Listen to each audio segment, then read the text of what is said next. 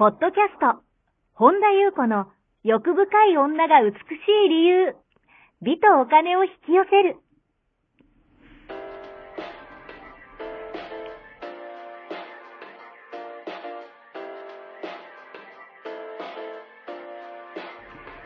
ポッドキャスト本田裕子の欲深い女が美しい理由は、いちまん人の女性をコーチしてきたメンタル美容研究所代表本田裕子が、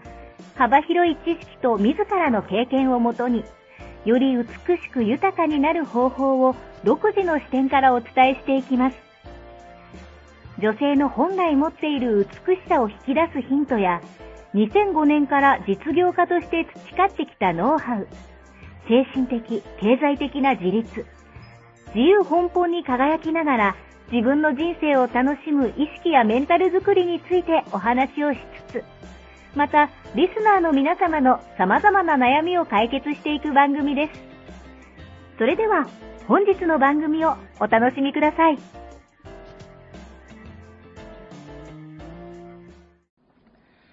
こんばんは、本田裕子です。本日もポッドキャストいちまん人の女性をコーチしてきた私、本田裕子の欲深い女が美しい理由、美とお金を引き寄せるの番組をスタートします。本日もこの番組はアシスタントのなっちと一緒に進めてまいります。ではなっち、本日もよろしくお願いします。よろしくお願いします。はい、今日はどのようなお便りが届いてますか？はい、りんりんさん、いつもポッドキャストを楽しく聞いています。ありがとうございます。私はりんりんさんの考えや発信が大好きで、データとして取り入れることをしています。もちろん、いつもりんりんさんのおっしゃっている自分が心地いいものやしっくりするものを軸にです。今日はりんりんさんの思ういい人間関係についてと、よくおっしゃっている既存のシステムや常識の枠から抜けて、人の目を気にせず好きなことをやることのアドバイスなどがあれば、かっこお金についても聞きたいです。シェアしてください、という内容です。はい、ありがとうございます。いつもポッドキャストありがとうございます。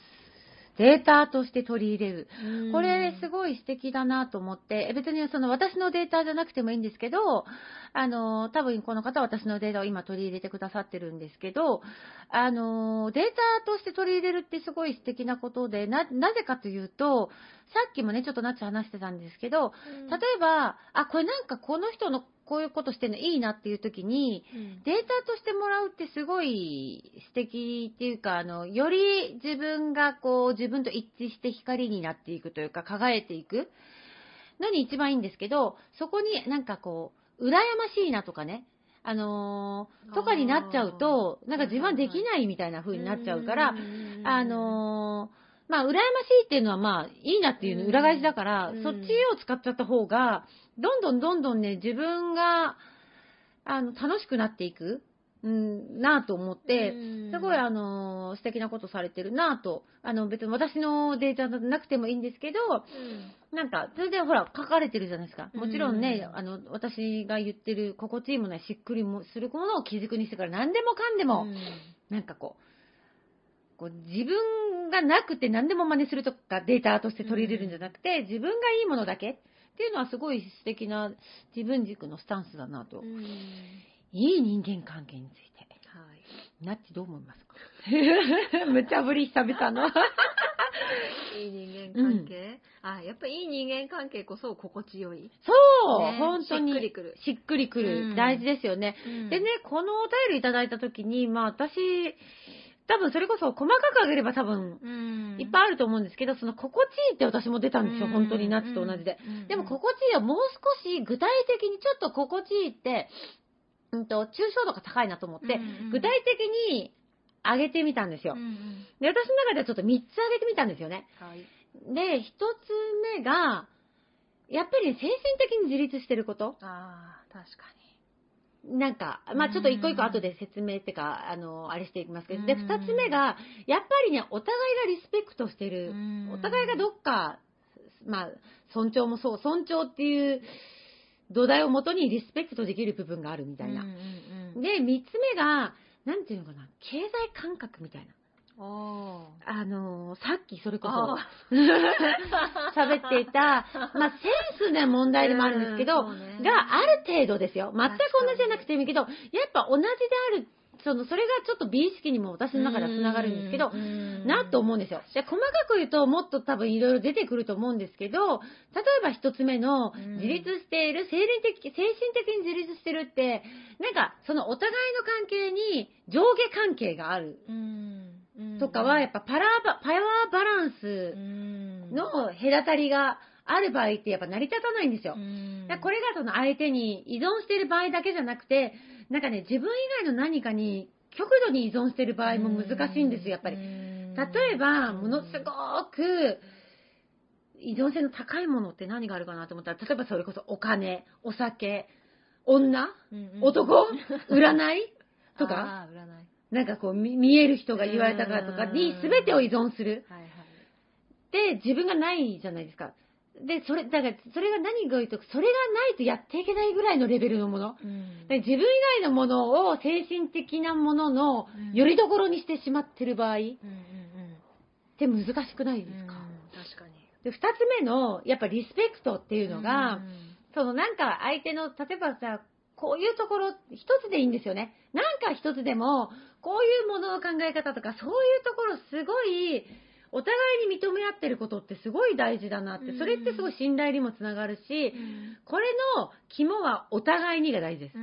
片方だけがリスペクトしてる関係ってやっぱりなんかパワーバランスとか、なんか人間関係私よく上下はないっていう風によくあのブログとかにも書いてるんですけど、なんか本当にまさにそうで、どっちが上とか下とかになった段階で、うん、なんかおかしなことになるんですよ。うん、その上下とかっていうのがないくて、なんだ、お互いリスペクトできているっていうのは、すごいね、うん、私の中では、なんか、あの、この間それこそブログに書いたのが、対等な関係ですよね。うん、こそが良い循環が生まれるみたいな。だから自分の上に誰かを置いてる人って、それと同時に自分の下に誰かを置いてるんですよ。だから、まあだからこれもブログに書いたけども、そういう世界もだんだんだんだんもう崩壊していってるから、本当に私たちって住みやすい世界になってきたなと。まあ私の世界はですけど、私の周りのちょっとあの他の人の世界はその人の世界だかわかんないけど、なんかもう上下とか優劣とかがなくて、もうそれぞれの個性、なんか、ただの同志、ファミリー、また最近宇宙ファミリーとか言ってるけど、個々がもう本来の光を放っている。なんかもう誰かに依存してない、なんか誰かのをよりどころにしてない、だから自分をよりどころにしてるっていう、なんかあとその、これもちょっとブログに書いて、すごいなんか反響があったんですけど、なんかもう目上の人だからとか、偉い人だからとか、社会的地位のある人だからとか、あと権力のある人とか、なんか、だから何でも言うこと聞かなきゃいけないとかって、あ、もうめっちゃナンセンスだなと思ってて、だから人間関係に私の中ではもうべき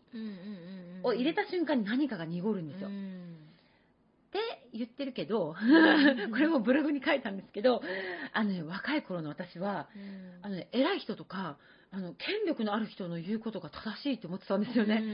なんかね、こう、じ、だけど、うんと、例えば、思ってたんだけど、それが違うなと思った時に、うんと、相手がどれだけ偉い人であっても、自分が違和感を感じた時に、例えば嫌なら嫌です。それは嫌ですって、自分の正直な気持ちを表現したり、ただ、その、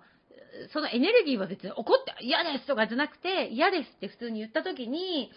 なんか相手が誰だろうと、その時の自分に誠実であるようにした時に、なぜかやっぱ信頼されるようになったんですよね。ただ自分の上とか下に物を置きたい人からはめっちゃ怒られたし、めっちゃ嫌われましたけど、だけど結果的に自分が素敵だなってやっぱり思う人だけが残ったっていうのは、なんかリスペクトじゃないですか。だからそれってすごいなんかこうお互いにが大事だなと思っていて、でさんばんはさっきなってあーって笑ってたけど、あのね、経済感覚がある程度、同じセンスってやっぱり大事だなと思ってて、なんていうのかな、それはなんかこう、何にお金を使うかとか、っていうなんか感覚ですよね。だから、あのー、がある程度一緒の人。私の中ではそれ美意識とかセンスとかにもつながるんですけど、なんていうのかな、これやっぱりな、あまりにも違うとやっぱ難しいんですよね。その何にお金を使うか、それがいい悪いじゃないんですよ。それも優劣でもなくて上下でもなくて、やっぱりあの例えばだけど、なんか安けりゃいいやっていう人、それはその人のか、それが心地いい人はそれでいいんですけど、やっぱり自分がいい心地いい空間にいたいっていう人と、安ければなんか安さ安さを一番に求めてる人とはやっぱり一緒にいれないですよね。例えばですけど、うーん、なんだろうな、その空間、うーん、いい空間に自分を置いてあげるんであれば、例えばじゃあ、うーんともちろんその時の ティーピーオー はあるかと思うんですけど、あの例えばじゃあゆっくりしたこう、こう空間、例えばホテルのカフェとかであのコーヒー一杯、まあえせんごひゃくえんとかにせんえんとかするのかな、うんうん、を払ってもその空間に自分を置いて、そこの方がいろいろはかどるっていうような美意識、感覚、センスを持ってる人と、いやもうコーヒーにはにひゃくえん以上払いたくないっていうねとりあえずどんな人がいてもガヤガヤしててもいいからっていう人とはやっぱ難しいです、まあね、例えばじゃあホテル一つにとっても、やっぱりいい空間、その別に高ければその贅沢しろって話じゃないですよ。いい空間に置いて、やっぱりいいベッドで体を休める、そこにはやっぱりいい波動が乗っている、そこにはやっぱり当たり前だけど素晴らしいサービス、そこにいる人の気もいいよりも、もう寝れれば何でもいいみたいな、もうなんかとりあえずなんかもうベッドがあれば何でもいいっていう人と、それがどっちがいい悪いじゃないんですよ。そこのどこに美意識を置くかみたいな。なんかあのー、服にしたってなんか着れれば破れてて破れててもいいとかさ、車でも動けばいいとかさ、っていう人もそれはそれでいいと思うんですよ。それがそれをあの批判するんじゃなくて、やっぱり自分が心地いいっていうものが同じ、ある程度ですよ。確かに。で、なんかやっぱね、大事だなっていう。だからそこもどこにお金を使うか。例えば、あのー、これもいい悪いじゃなくて、例えばじゃあ、あのー、その、見栄を張るんじゃなくて、私の周りの人とかって、割とその、まあ、もう長年私、それが、うんと、もう、どうだろうな、私が東京来てからかな、割と出会う人っていうのは、うんと、まあいろいろ海外でもビジネスやってる人とかいっぱいいるから、例えばじゃあそこで飛行機でもビジネスとか、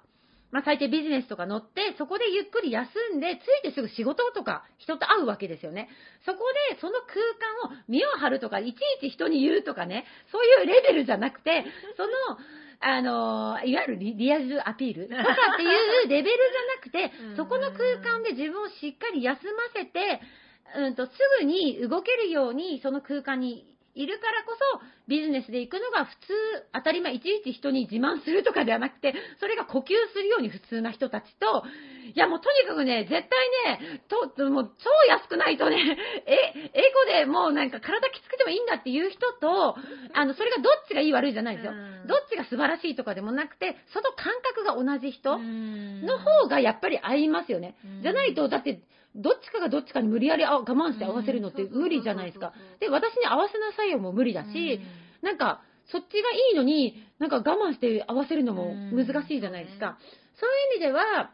なんかこうあのーちょっと大事かなと。だけどこれもその多少違いがあっても認め合うことってできるじゃないですか。そこにやっぱりお互いのさっきで言うにばんですよね、リスペクトがあれば、その ティーピーオー によっては多少のズレがあっても、例えばじゃあなんかこれまたおかしな話じゃないですか。私のね、昔知り合いの あ,、まあ、ある奥さんで、昔付き合ってた方あの人の友達の奥さんだから、まあまあ文句ですよね。文句っていうか、うん、文句っていうか、私は違和感を感じたっていうのは、うん、なんかすっごい高級志向の奥さんがいて、うん、なんかみんなで海外行った時も、なんかほら、毎日毎日フランス料理のコース料理じゃ飽きるじゃないですか。うん、たまにはなんかちょっとラーメン食べたい、うどんた、なんかさっぱりしたい時も、私は常に高級店じゃないと食べませんのみたいな奥さんがいて、それまたちょっとうざいなっていう、な、わかります？この、その感覚、うん、だからこう、高級であればいいってわけじゃないんですよ。うんうん、わかるわかる。なんか、その感覚が一緒だから、その毎回毎回なんかもうにひゃくえん以上払いたくないコーヒーっていうのもまた合わないし、すべてケチ、まあ、ケチですよね。なんかちょっとその 貧, 貧乏っていうかのもちょっと合わないけど、もうすべて私高級じゃないと無理なので、なんかたまにはお茶漬け食べたい時だって納豆ご飯食べたい、ね、でもなんかもう 毎, 毎食なんか三つ星じゃないと私は無理ですとか、あの断る人がいたんですよ、ある方、あの知ってる人の奥さんで、はいはい、でみんなでわーちょっとうっぷーってなってたんですけどなんかそのなんかバランスですよ ね, そうね、だからそこも相手とのリスペクトがあって、なんかもうこうこういう料理ばっか食べてたから、なんか今日ちょっとピザ食べたくないとか、なんかちょっとラーメン食べたくないみたいなっていうのもリスペクトがあったら楽しいじゃないですか、うんうんうん、っていうのが無理合わせろじゃなくて、なんかその辺がなんかこうバランスが同じ人って割といい人間関係が長く続く、やっぱそういう人ってのはもうじゅうねんにじゅうねんで続くんじゃないかって、まあ実際ね続いてたりするんですけど、なんかそれがこう合わせなさいよではなくて、やっぱその感覚の合う人っていうのはすごい大事だなと思うんですね。そしてまあもう一つですね、なんか既存のシステムとか常識の枠から抜けて、人の目を気にせず、またここでお金についても聞きたいですって書いてて面白いなと思ったんですけど、まさにねこの方が書いてらっしゃるように、本当にね今もう既存のシステムとか常識の枠から抜けて、あの 人の気の、人の目を気にせず生きている人、どんどんそうやって幸せになっている人たちってたくさん出てきてるなっていうふうに思うんですね。で、まあ私もその既存の枠をどんどん抜けていって、ね、さっきもね、ナチとどんどん軽くなって、うん、なんかね、すごい枠の中にいたよねっていう話をしてたんだけど、うん、なん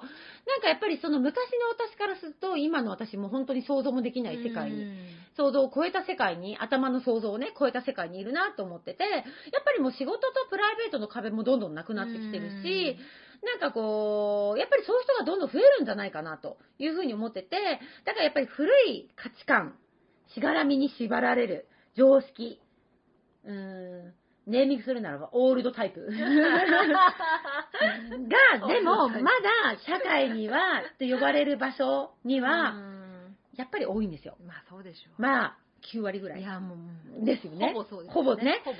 その中でやっぱり自分の感覚とか直感、インスピレーションとか心がワクワクするとかね、いろいろなこと言ってますけど、この方のようにあの心地いいもの、しっくりくるものを自分を気づくにして生きてる人たちも確かに増えてきてるけど、そういう生き方をするにはやっぱりね勇気とか覚悟もいると思うんですよ。はい、あのーその感覚、自分の心を羅針盤にして自分を導くままに行くっていう、私の中ではさっきあのニュータイプですよねオールドタイプとニュータイプに分けるとそういうニュータイプの人は割とやっぱりもうなんか自分と一致して生きてるから、すごいどんどん幸せに豊かになってるなと私は思ってて、で時代が変化した中で分かりやすいのがやっぱこの方が書いてるお金について聞きたいですって言ってるけど、やっぱりお金の価値観もうあるんじゃないかと。で、私が思うにはやっぱりね、お金とお金に対して私たちが教わってきたことって、うん、もう一回本当かなってあの疑問を持ってみるのって大事だと思ってて、なぜかというと私たちが教わってきたのってとにかく無駄遣いしちゃいけないとか、はいはいはい、困った時のために貯めなさいとか、うん、なんかお金持ちにはろくな人がいないわよとか、いちねんをいちえんを無駄にするものはいちえんに泣くとかね幸せはお金じゃない、うん、お金なんて欲しがるなとか、欲をお金が欲しいなんて欲を持っちゃいけないとか、質素に暮らせとかわかんないけど、いろんなね意味不明なもうなんかこう自爆自爆っていうの、自爆呪い、うん、呪いですよね。もう呪いを受けてるような、うん、なんか意味不明なものを持ってるたりするじゃないですか。でもそれを私たちにこう、まあ親だったり誰かわかんないけど、そういう人を語った人たちも本当にお金ってどういうものか分かってないと思うんですよ、うん、でも私たちが感じる幸せは確かにお金じゃない、その通りなんですよ。お金では買えない人とのつながりだ、だけど他者との貢献だとかいろんなこと言いますよね。もう本当に愛ある交流って本当にそうなんだけど、けど本当そう思うんですよ。幸せ感ってお金で買えないっていろんな人も言うけど、そうなんだけど、じゃあお金の豊かさはどうなのって考えた時に、あのむしろ大半のものってお金で買えるんですよ。物質なものもそうだし、体験もそうだけど、お金が、ね、ないと体験できないことって多いじゃないですか。だからこれって別にお金を使って全部手に入れようって言ってるわけ、そういう極端な話じゃないんですよ。誤解を誤解しないでいただきたいのが、ただお金を悪者にしないっていうのはすごい大事。あとはお金のことを学ぶ、学ぶっていう気持ち、まあ、とにかくやっぱね、お金を悪者にしない。うんうん、あの、よくね、それこそスピリチュアルとかの一部のね、自然派思考の方たちは、お金イコール悪みたいな。うん、なんかもう、お金なんてなくても私たち幸せなのよって言ってるけど、もうね、ひがんでるようにしか見えない。全てひが、お金なんてって、お金を文句言った時点で、お金入ってきませんし、お金も好きな人のとこに行きますからね。確かにお金っていろんな側面があるし、確かに数字でしかないし、お金って紙切れでしかないし、うーん、流動性があるし、循環するものだし、だからお金って貯めるっていうよりは自分を通過して循環するものだから、それで豊かになるわけじゃないですか。だからそのなんか貯金ってか将来のために我慢して必死に貯めてどんどん貯金して無駄遣いしたらダメよ。いちねんを無駄にするものあって、でもさ無駄を味わってみないと本当の豊かさって分かんないし、それこそ最近で言うとキングコングの西野さんが言うようになんか信用だったりとか、ね、新たな価値観もどんどん出てきてるじゃないですか。だから一つだけの側面からの価値観からお金を見るんじゃなくて、多方面から見てみる、客観的にっていう癖をつけてみるっていうのは大事なんじゃないかと。あとは多くの人はお金に対していろんな感情を付随してます。うんうんうんうん、うーんとその感情を知らないと豊かになれません。うんうん、お豊かになれないしおた、お金から自由になれません。うん、それこそお金に主軸をお金を主導権を与えちゃうとまたおかしなことになるんですよ。主導権は自分じゃないですか。だからその例えばお金を使うときに出てくる感情を見るのってすごい大事で、例えばじゃあなんか悪いお金を例えばもらうのを悪いと思ってたり怖いって、例えばお金例えばさねこうよく物質じゃなくて目に見えないものをお金をもらうとか、例えばまあセッションコーチングもそうですよね。あのいろんな料金があると思うんですよ。でもそれをお金をもらういただくことを怖いって思ったり罪悪感が出てきたり、あとなくなることの不安とかね、あと騙されることの不安とかね、あと自分がお金を払うとき受け取るとき、うーんと何もなくてもお金を受け取って受け取例えばなあの奪うんじゃないんですよ。あのあげるって言われた時にありがとうってもらえるかとか、支払う時に気持ちよく支払ってるかとか、誰かとお金をの話をする時された時にどんな感情になるかどんな感覚になるかをすごいチェックするのって大事です。その上で自分が楽しいことに使う、自分が自分の中心に置いた上で自分が喜ぶことに使ってみるを徹底する。で、うんと中には一生懸命お金のブロックを外す、お勉強してる、セミナーばっかり行ったり、本ばっかり、人のブログばっかり読んでる、はありなんですよ。ありなんだけど、あのね、体験をしないと変わりません。やっぱりお金を使って、お金を、うーん、何かを得る体験、体験する、もしくはお金をもらう体験をする。えっとね、それが本当に腑に落とす。えっと、体験、なきして、うん、頭だけの体験は体験じゃないです。あの、うん、腹落ちしません、うん、頭で分かってるんだけど腹落ちしないってよく言う人いるじゃないですか、うん、それは体験が伴ってないから、うん、頭では分かってるんだけど、うん、でもなんかまだ分かんないっていう人は体験が伴ってないんですよね。そこで自分がどんな感情が出てくるか、それで自分がどういう時に楽しいか、どういう時が喜ぶのかっていうところでなんかこう自分の感じる練習にもなるし、それを感じたことをシェアするのって大事なんですよ。言語化することによって認知できる。じゃないとなんか、ね、よくわかんないけどこんな感じっていうとなんかモヤモヤするんですよね。だけどだからそれをシェアすることによって、あ、自分はこう生きたいんだっていうのがより明確になるなっていう風に、もう思う存分好きなまま喋りましたけど、どんどんね話それましたけど、でも本当にそうなんですよ。そうすることで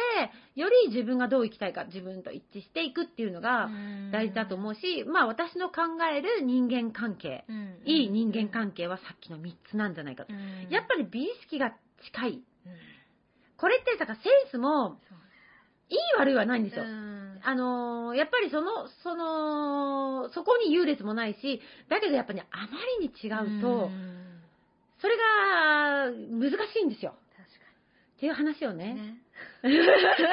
さっきね、ナッチと盛り上がってたら、今にね、ナッチがね、すごいね、うなずいて聞いてくれてるっていう。でも本当そのみっつな、ね、あの、これは私の価値観ですから、何かね、拾えるところがあったら拾ってください。はい。以上でございます。はい。ありがとうございます。この番組では、皆様からのご質問、ご感想をお待ちしております。本田裕子のホームページ、ゆうこほんだ .com までお寄せください。はい。本日も最後までお聞きくださり、ありがとうございました。また次回お会いしましょう。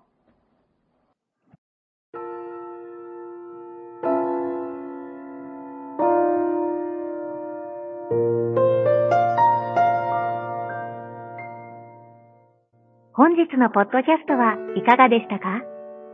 この番組を聞いてくださったあなたにプレゼントがあります。お申し込みは、本田裕子オフィシャルウェブサイトにアクセスし、ポッドキャストページを開き、必要事項を入力してください。